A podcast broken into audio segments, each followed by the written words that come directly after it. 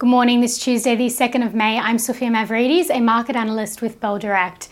Well, the ASX started the week on a positive note, closing yesterday's session in the green. Utilities led the market yesterday, while tech stocks came under pressure. Gold stocks were also sold off, with the price of the commodity down almost half a percent. Energy stocks advanced on the price of oil, rallying more than 2% on Friday following strong earnings results out from the US.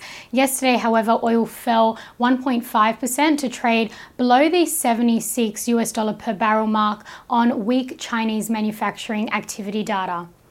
Overnight, US equities declined as investors prepare for the Fed's meeting. Investors were focused on the banking sector following the announcement that JP Morgan won the auction for First Republic Bank. On another note, investors are also watching out for news on the debt ceiling after Treasury Secretary Janet Yellen warned that the US may run out of measures to pay its debts as early as June 1st. As for what to watch today, well, following New York overnight, the SPI futures are suggesting the Australian market will open 0.07% lower this morning. In commodities, oil has extended a two week decline as unexpected weak manufacturing Chinese data raised demand concerns for the crude importer. Iron ore continues to decline due to the low demand from Chinese steelmakers. And looking at the price of gold, well, overall for April, the gold price increased for the second consecutive month.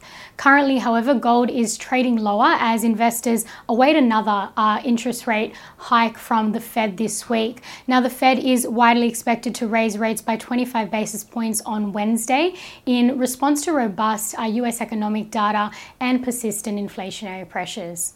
That brings us over to economic news this week as other central banks, including the European Central Bank and the RBA, are also announcing monetary policy decisions this week. At 2:30 p.m. today, the RBA will announce the latest interest rate decision for May, which much of the market is now expecting a second consecutive pause.